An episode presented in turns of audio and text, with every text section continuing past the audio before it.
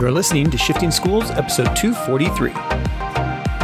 All right, welcome back to Shifting Schools. Another great episode here for you as we continue to get started in the 2023 year, uh, halfway through the school year. And we've got a great episode here for you today uh, with Dr. Wendy Wood, all around her book, Good Habits, Bad Habits. Trisha, do you want to give us a little more background about uh, our interview today with Wendy Wood? Absolutely. So, Professor Wendy Wood is a UK born psychologist who is the provost professor of psychology and business at University of Southern California, where she's been a faculty member since 2009. She previously served as vice dean of social sciences at the Dornsife College of the University of so- Southern California. So, her primary research contributions are in habits behavior change along with the psychology of gender. She is the author of the popular science book Good Habits, Bad Habits. It was released in October 2019, and that book was featured in the Next Big Idea Club and was reviewed in The New Yorker and has been discussed in just about every popular media outlet you can imagine. So, Jeff, as our listeners are listening into our conversation with Professor Wendy Wood, what's something that you think they should be looking out for?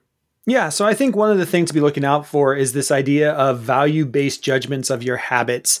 To what is the internal self talk you have around your habits? Don't beat yourself up about it. If you miss a workout day, you miss a workout day. Um, and, and trying to keep the judgment of, especially forming new habits when you're trying to form new habits. We talk about that a little bit, but just trying to make sure that we have the right values around the habits that we have and the habits that we're trying to form. So I think that's something to listen for in today's episode for sure. Yeah, absolutely. And when it comes to bad habits, um, you know, Dr. Wood also brings up this idea of sometimes we have those bad habits because they're just so darn easy. Yeah. So, how can we add friction and make them just a little less easy to do? So, if you want to spend less time on your phone or on social media, could it make a huge difference if you just actually make sure the phone is not in the same room as you, that you're not keeping it in your pocket? Like, how are you just keeping it literally a little bit further out of reach? Yeah, I like that. And the last one is just parent usefulness. I think, eh, you know, as you're listening to today's conversation, one of the things I was thinking about, Trisha, is, you know, our tagline for this podcast is Shifting Schools Conversations for K 12 educators. And that's why we're not always talking with K 12 educators on this podcast. But I think there's conversations like this that are for educators and the educational communities at large to be thinking about okay, what conversations are we having?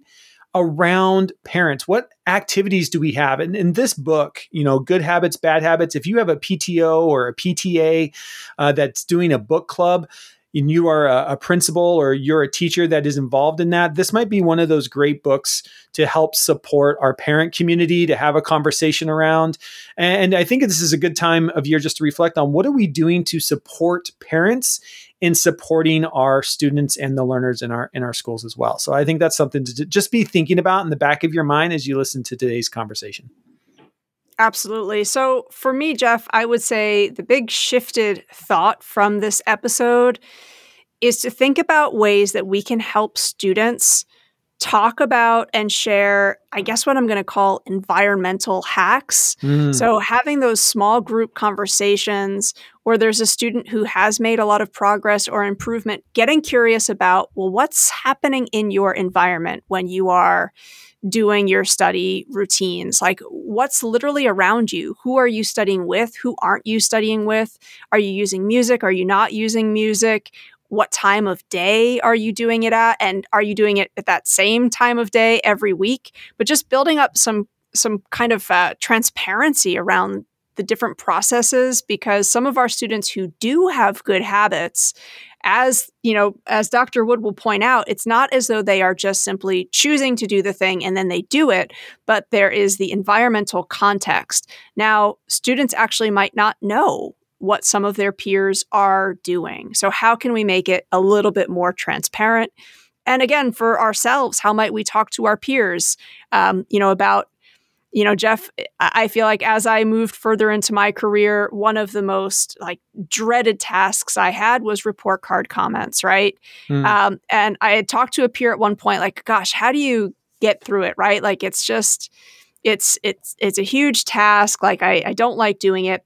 And I had a peer say, you know what? I give myself this little like false reward. Like I could do it at any time, but I do an hour of report card writing and I let myself go and buy one thing from, uh, you know, it was her favorite online store. And I adopted that. And it was like, I'm going to buy myself one book after I've completed every hour of report card writing and it worked. It was like the thing that helped uh, get me through that process. So maybe we also need to talk to one another about what's going on in our environment um, when we want to form better habits. I love that, right? Because those are the when we talk about environmental hacks, it's it's little things like that. You know, on the report card thing, I was on the opposite end. I mean, like all teachers, you just dread that day when you have to get it done.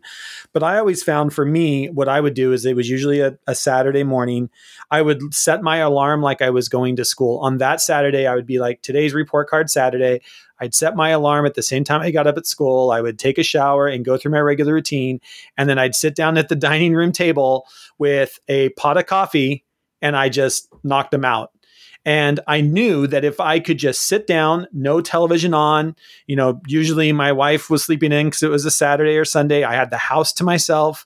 And two, two and a half, three hours, I'd have them all done. And it's, you know, 10 o'clock in the morning. And I felt like I've accomplished so much today. And the rest of the day was like free. I was like, I don't have to accomplish anything else today because I got it done. Uh, but that was always my hack. You know, I would try because if I tried to do it, you know, three after school, I just couldn't. I just yeah. never got to it. So I had to hack my environment and get it set up. I was just like, I can still envision. I had a cup of coffee with the pot sitting next to it because I wasn't getting up. I just fill in the coffee and just, you know, going at it. So that was always my environmental hack. Trisha, I'm wondering as we kind of talk about this, because I think this is good. Like this is good for us all to kind of reflect on what are our environmental hacks, especially as we're talking here in the new year as well. You just recently moved homes. And, you know, when you moved to Ontario, how was it trying to set up new spaces? And did you have any environmental things that worked for you in your old house that you're trying to recreate because your space changed? Were there any things that you're like, okay, I need a space that looks like this and it has my favorite teacup and it has my favorite? Like, can you talk to maybe were there some of those hacks that you had to bring with you? Sure. Well, you know, it's interesting and and Wendy Wood's book gets into this that it kind of takes a disruption for you to even be aware of some of your habits because you get into autopilot mode and then you're yeah. just doing things and not really thinking about them. And of course, when I moved, it was like, well, I don't even know where the light switch is, right? Like my autopilot can't automatically turn on the light in the bathroom, right? right. Those kind of things. Um, but I wanted to actually maximize the idea of the move to set up a new exercise routine. So, really important for us was we wanted to make sure there was a space that was for that. And I tried actually as quickly as we were moved in and boxes were unpacked to just make that a part of like daily practice because I knew like my autopilot's kind of disrupted. So, can I take advantage of the fact that my schedule is a little bit different? My life's a little bit different now. Um, and, and really just kind of get right into that. And mm. that was important to me. Uh, but I will say, you know, that, that idea of what's around me because I knew where I was moving from. I had lots of access to outside trails. I wasn't going to have that and I really wanted to be able to have that exercise is so important to me with like just reducing anxiety, yeah. right? Like um, for me, I noticed such a big difference with that. So I knew like as soon as I move in, I need to try to start and get that routine going right away so that my autopilot doesn't say like, oh, okay, we're not, you know, we're not going for a jog or we're not going for a run. All right, I, I, didn't want that autopilot to get the wrong message there. Yeah, I love that. I love that. And it's the same thing, you know, when we redid our house here two years ago, we did a full renovation of the house. Uh, a workout room was one of the things that we wanted to add. I I love working out. We both love working out. Um, it, it's and we we we designed it so it can be both a workout room for me, but it's also our yoga studio. We love to do yoga together, uh, and so we built it in a way that that is that. But we have a specific place in our house that that happens, and and I love this idea of value judgment. Right? If we miss working out or we miss doing yoga, it's not that not that big of a deal. I mean, we feel bad because we, we skipped it or something, but we don't there's no self shaming involved. It's you get back into it uh, when you can, and you know, like like anything, go through times where I'm working out every day, and then uh, there'll be a two month stretch where I might get in there twice in two months, uh, you know. But having the dedicated place and the dedicated time to actually do it is an environmental hack. Uh, and when the space is nice, when you've created a space that is that is comforting to you, whatever that means to you, it just makes it so much easier for those good habits to form. And the reason why I wanted to take time to talk about this because in the episode today we take these exact same ideas, but we apply it to study habits. You know if you're having students I, I just i keep remembering all the time you know teachers saying well you just need to have better study habits. Well what the heck does that mean when you're 13 mm-hmm. years old? What does mm-hmm. it mean to have a, a good study habit when you're 13 are we having conversations with students around these ideas of what's your environment what's the judgment on that? How are you structuring your time in your day to form that habit? If we just tell students and parents your kid needs to have better study habits that doesn't support anybody Absolutely That's what I love not. about today's yeah. episode. You know, today's episode is about digging in. It's a great book, Good Habits, Bad Habits. We'll have links to it down in the show notes. This is a great conversation with Dr. Wendy Wood. Before we get on to today's conversation, though, a quick word from today's show sponsors. Learning2 Asia is back November 2nd to the 4th of 2023. This event will be hosted at the International School of Bangkok. The theme for the next Learning2 Asia is Sparking Change, Moving Beyond Barriers. We are currently open for applications. If you are interested in leading learning at Learning2 Asia 2023, please learn more about applications. Our deadline to apply is January 23rd. You can learn more by heading over to learning2.org. We look forward to shining a bright spotlight on the incredible diversity of talent in the Asia region. All right, and with that, here is our conversation with Dr. Wendy Wood, author of the book Good Habits, Bad Habits. And with that, on with the show. All right, welcome to the Shifting Schools podcast. Jeff and I are really excited to be here today with author of the book Good Habits, Bad Habits by Professor Wendy Wood. We're going to jump right in with that conversation. Thank you so much, Wendy, for being here to discuss your book, Good Habits, Bad Habits. Before we talk about the insight that's within the book, I actually wanted to kind of back up and discuss the huge amount of research that went into this book.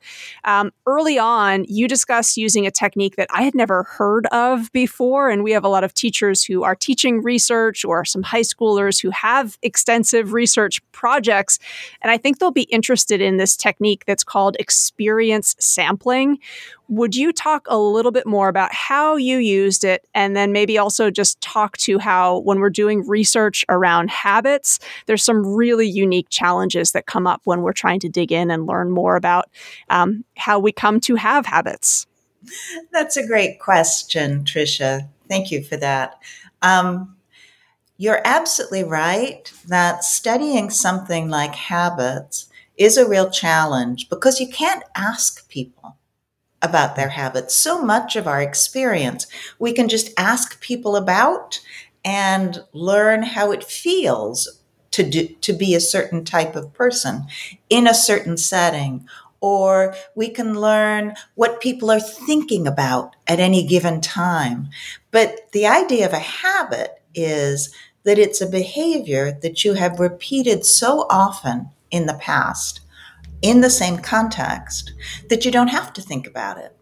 So to ask people about habits is really would be very odd if they could actually tell you a whole lot about their habits and how they perform them. Now, to be clear, we can observe our behavior, but there's a bias that we all have, particularly in America, to think that we're making choices, to think that we're in control of our behavior, that we're deciding to do things.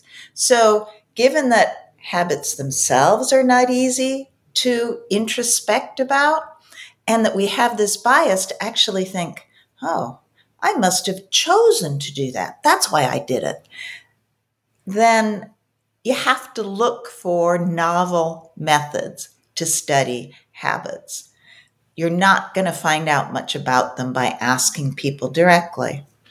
So when we first began studying habits, which is about 30 years ago, we used this technique that you mentioned called experience sampling.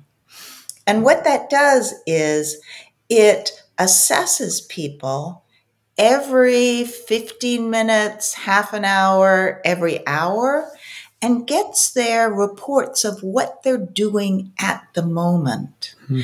And then we also ask them in our research first, we ask them what they were thinking about, and then we ask them what they were doing.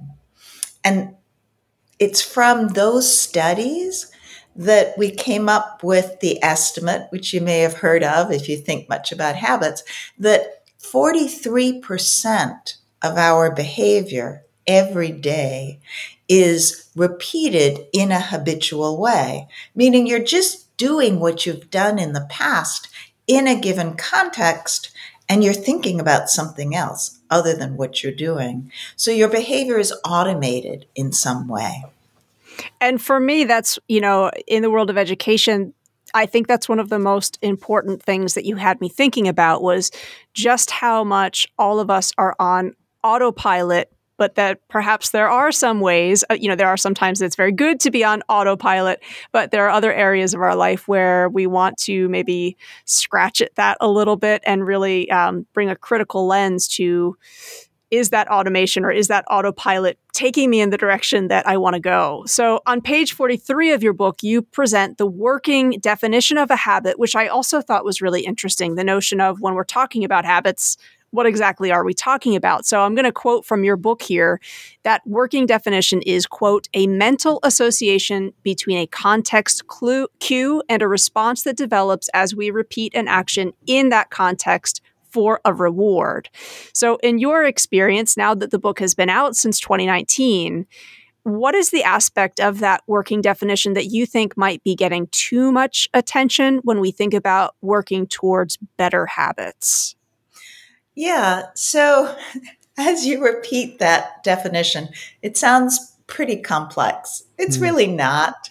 It's um, your dog has habits, and I recently trained mine to um, to play fetch with me. She's an older dog that we adopted, so she didn't play with toys when she was a puppy, and it doesn't come naturally to her.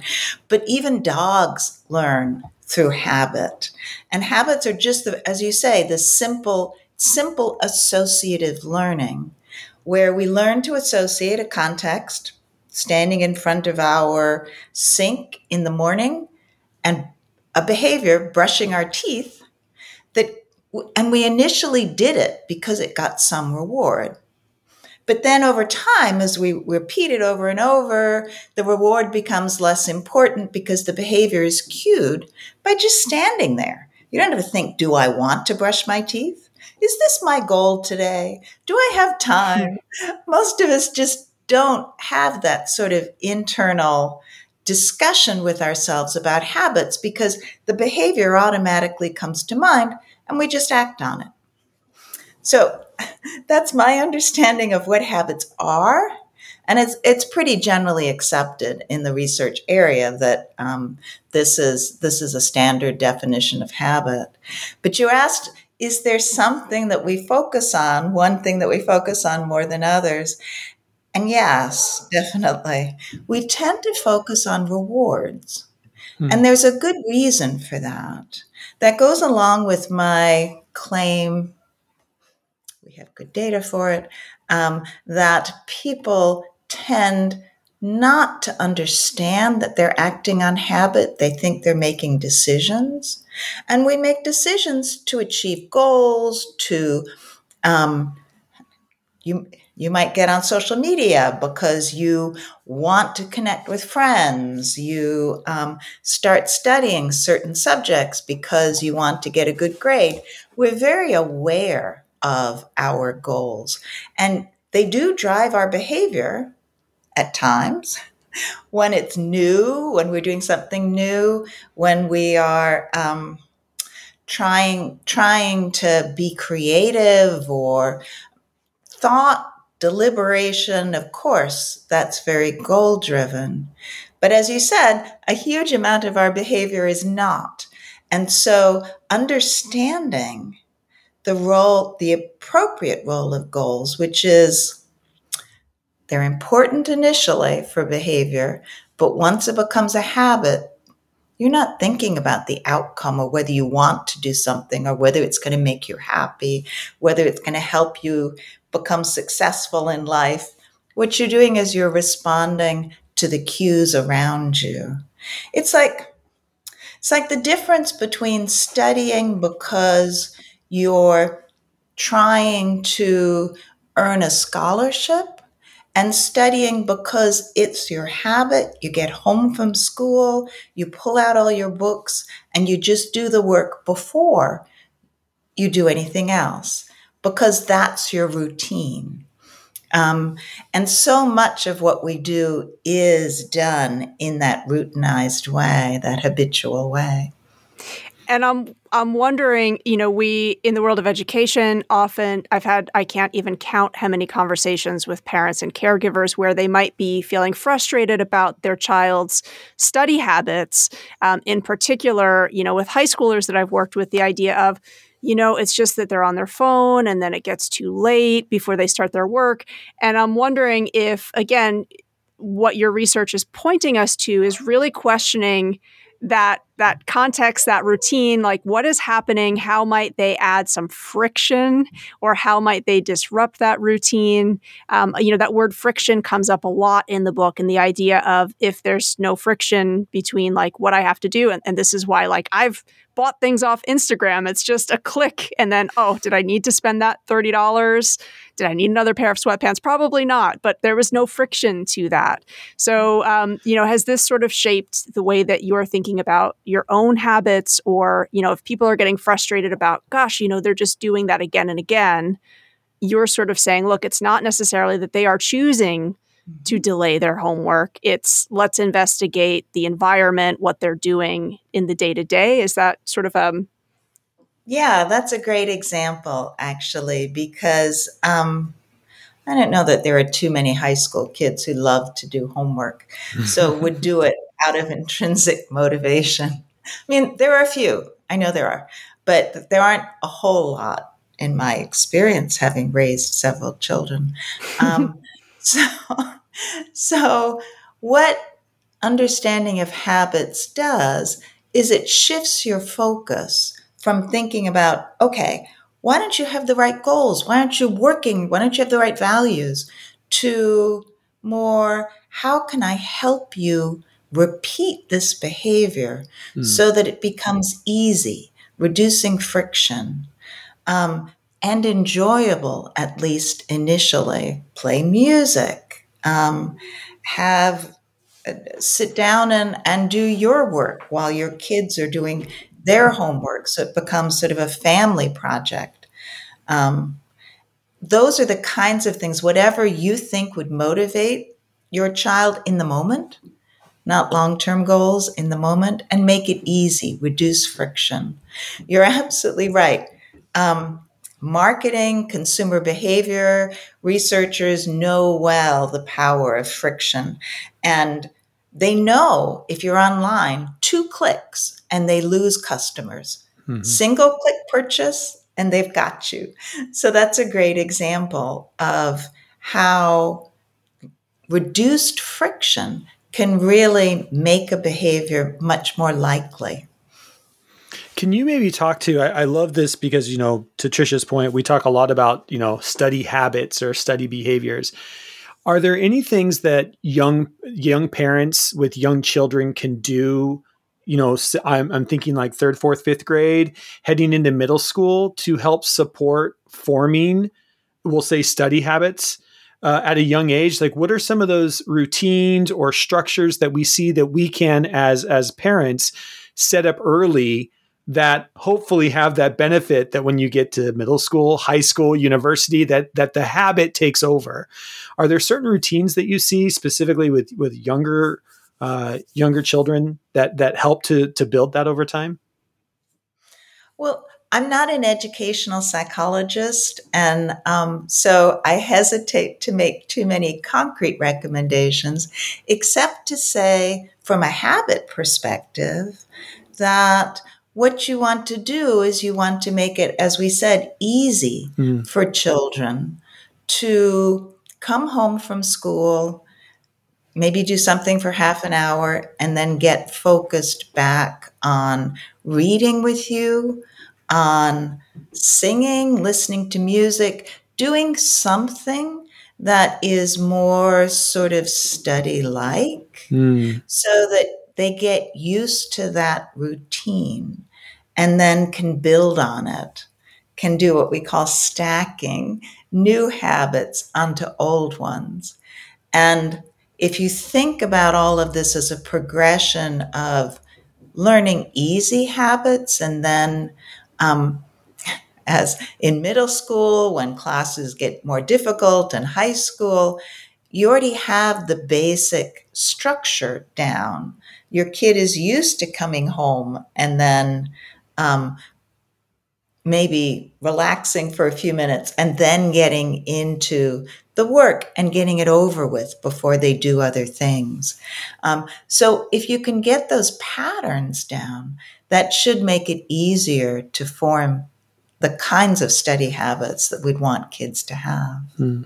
Well, and I wonder if that, you know, uh, your your research that suggested folks who are trying to build in that daily exercise routine that when it was at a definite time every single day, you know, it was scheduled, they were more likely to sustain that rather than like, oh, I'll try to fit it in because, you know, inevitably if the time isn't saved, you know, it, right. it can it can just get sucked up into something else. So I wonder too, is there something there for let's just establish this routine of from this time to this time this is what we're doing and that autopilot starts to take over. Um, you know if, if, maybe that's an interesting approach but I, I really appreciate that what you're suggesting is moving away from like a shaming or a you know th- that it's not necessarily a values it's not necessarily that oh i don't care about this or you know my child doesn't care about that um, but again, thinking about all of those environmental factors, you know, the tech comes up in it too. And you mention in the book the idea of even if the phone is away or in a different room, that creates a little bit of friction. Um, you know, rather than just grabbing the phone, getting onto social media, even if it's in the other room, that's going to slow me down from losing, you know, five minutes of just scrolling or something like that. So I'm, I'm thinking too, Jeff, with some of our younger learners, maybe it's not always thinking about the what do we have them do, but where can we have them add some friction yeah. to the distractions, right? Mm. Yeah. Yeah, I yeah. like that. And uh, I like this idea of stacking too, you know, um, you know this Trisha, but uh, we just came back from visiting our goddaughter who's at Tulane University down in New Orleans and, you know, very successful through school, very successful high school student. And of course hits college and hits a high research university like Tulane. And this these first four months have been a struggle, but the habits are there. I, I mean, I think it, has been really cool to be able to, to have these conversations and see she had these habits and these routines that she could lean on.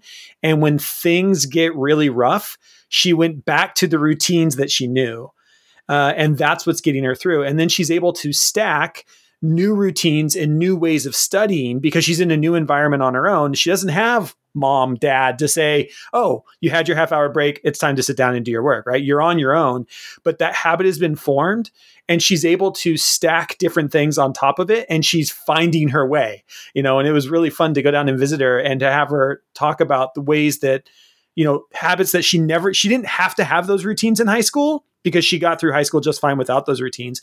But she's had to build new routines into the habit of studying to to be successful. But because that foundation was there, she's being able to struggle and work her way through it. And it's kind of cool to to kind of have these conversations and then actually see it play out uh, as somebody in my own life. So that's that's been that's been pretty cool as well. It's a great um, story. I like that. yeah. Yeah. Um, I wanted to talk a little bit about uh, this idea of our relationship uh, with our technology. And on, on page 234 of your book, you dig into the, the idea to benefit and strive, uh, this idea of heightened habit awareness. I just love that. I'll say that again heightened habit awareness. I love that saying. Uh, because this episode is airing during the start of the new year, it is fair to say that, you know, New Year's resolutions are going to be everywhere uh, this time of year. Uh, can you maybe talk about how might our audience of K-12 educators strive to help induce habit awareness with our young learners in their lives? What are some things that maybe we can do to, to support young learners uh, with their heightened habit awareness? Well, I think that part of what people need to understand in general about habits is they just don't work the way we mm. think they do. So, New Year's resolutions start with a new goal, right? And a commitment to achieve that goal. And usually we rely on ourselves to achieve that goal. I'm going to stick with it this time. Most people, their New Year's resolutions are about health, weight, finances. They say, I'm going to stick with it this time. I'm going to get healthy. I'm going to fix my financial situation. I'm going to be solvent. I'm, but they're relying on themselves to do it. And as we've talked about, the environment is really important for these kinds of repeated behaviors. So you'd actually be better off if you do form New Year's resolutions to study more. I'm sure many students and their parents are interested in that resolution. Um, to actually achieve in school, to be committed, you do much better to focus on the situation, the context around you. So, how do I make for a good study area at home? How do I make it easy for myself to study and not be distracted by all of these electronic devices and video games? What you do is you turn them off. Mm. So they're not easily accessible. You turn off your phone while you're studying. If you absolutely have to use it, if something happens, it's there, but it's turned off, and that small amount of friction reduces people's use of cell phones. It's interesting, we wouldn't think it would, right? We think that people would have to make a decision to do something different. But instead, just shifting the environment by making the unwanted behavior slightly more difficult, doesn't have to be a whole lot more, just a little bit more, and the desired behavior easier, that's going to have much more staying power than your commitment and your self control.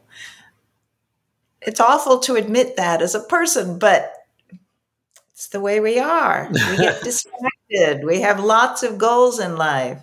There are many things we're trying to accomplish in addition to studying, being healthy, financial solvency. Mm. I love that because I think, again, it poses the question of where are you? Who's around you or who's not around you? uh, you know, when you are able to focus best. Because I think also sometimes students will organically say, I'm going to study with my best friend or my friendship circle. And that might actually not be the best environment because you've got plenty of other things that are more interesting to discuss uh, with that group. So, uh, you, again, you have me thinking about ways that we might help students reflect on when you are having those successful experiences, you feel like you're really deeply able to focus or you're able to complete that task perhaps a little bit quicker. What was going on around you mm. And what might have been different from, from some of the other times where it was so difficult to really get into the groove or to find that focus. Well, um, because I, I really think part of that conversation is yes, there are folks who are friends and we get along with really well, but they might not necessarily be our our best uh, collaborative partners, right?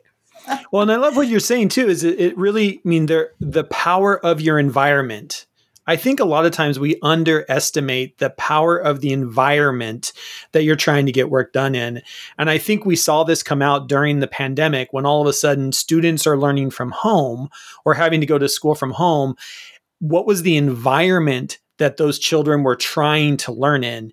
And we are seeing you know that environment whatever it was like whether or not you know parents were able to set up a specific school spot inside the house that created an environment for that child to be successful versus if you weren't able to and having the student try to go to school at the kitchen table with the dog running around and mom and dad on their own zoom calls. And you know that mm-hmm. environment might not have been the best to be as successful as it was. And so I think even having conversations with students around what is your environment and what environment do you need to be successful. And if you if you want to be successful, it might mean changing your environment in some way. As simple as turning off your cell phone is changing your environment, but also is setting up a work workout station in your house. Like if you have a spare bedroom, can you turn it into a workout room?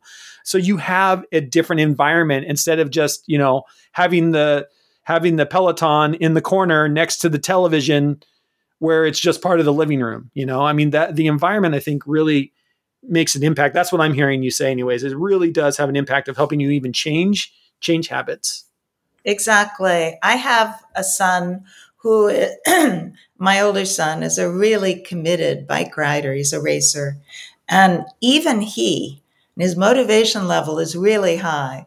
Even he has to put his trainer in front of his sofa mm. so that when he comes home from work at night, he has to physically move it in order to sit down on the sofa. It makes it much more likely, he says, that he's going to work out that, that. evening because he's going to come home from work feeling tired. Right. And but he also wants to to work out and keep his level of fitness up. So figuring out how to set up the environment ahead of time mm. Is a really important skill that people can learn in their if they're trying to change habits or even maintain existing ones it can be helpful uh, yeah, I, I really appreciate that. And I, I do think maybe, again, with New Year's resolutions, maybe the best one to have is actually to get more curious about your environments and the impact that they're having on your behavior. Um, thank you so much for coming to share more about your book. I think this is a great one for professional learning libraries and schools, and definitely is a great read. You know, often schools will do some book talks with their parent caregiver community. Um, I think it's got real power and, and emphasis there. Um, Wendy, if folks want to reach out to you about doing any um, you know, sort of guest author, researcher discussions with their community, what's the best way to get in contact with you? Um, well, I, I have a website at USC, um, so they can just type in Wendy Wood on Google and they should be able to get me either at my USC website or my book website. That's great. We'll be sure to include those in the show notes because listeners, actually, if you just Google Wendy Wood. You're going to get all of her other phenomenal interviews as well. You've been all over the place. Um, great interview with you on NPR that I really enjoyed that takes a different look at the book. So, Jeff, maybe we'll include that link as well. Jeff, I know that our audience loves reaching out to you. Where's the best place for them to reach out and be in touch with Jeff? Oh, thanks, Tricia. You can find me anywhere uh, on social medias at Jay Utecht. And don't forget to check out uh, Tricia's pride and joy at the moment, her Shifting Schools Pod TikTok account, uh, where the, you will also find behind the scenes footage of this interview and others that we've done in the past couple months. Tricia, how about you? What do you, where, where do people find you these days? You know, Jeff, I'm actually going to make a different endorsement in light of today's topic. I am a huge fan of Goodreads. I love like documenting my reading. And every year, actually, I set myself up with the challenge to read 100 books a year. So, Wendy, yours was one of mine for 2022. So, folks can find me by searching Tricia Friedman at Goodreads. But um, I'll say that that's a great space to connect because I love knowing what other educators are reading as well and, and what you might have on your to be read shelf for 2023. Awesome. Wendy, thank you so much for taking time out of your busy schedule to be here to discuss your book, Good Habits, Bad Habits, with us and uh, the educational community. So, really appreciate it. Oh, it's good fun. Thank you for asking me.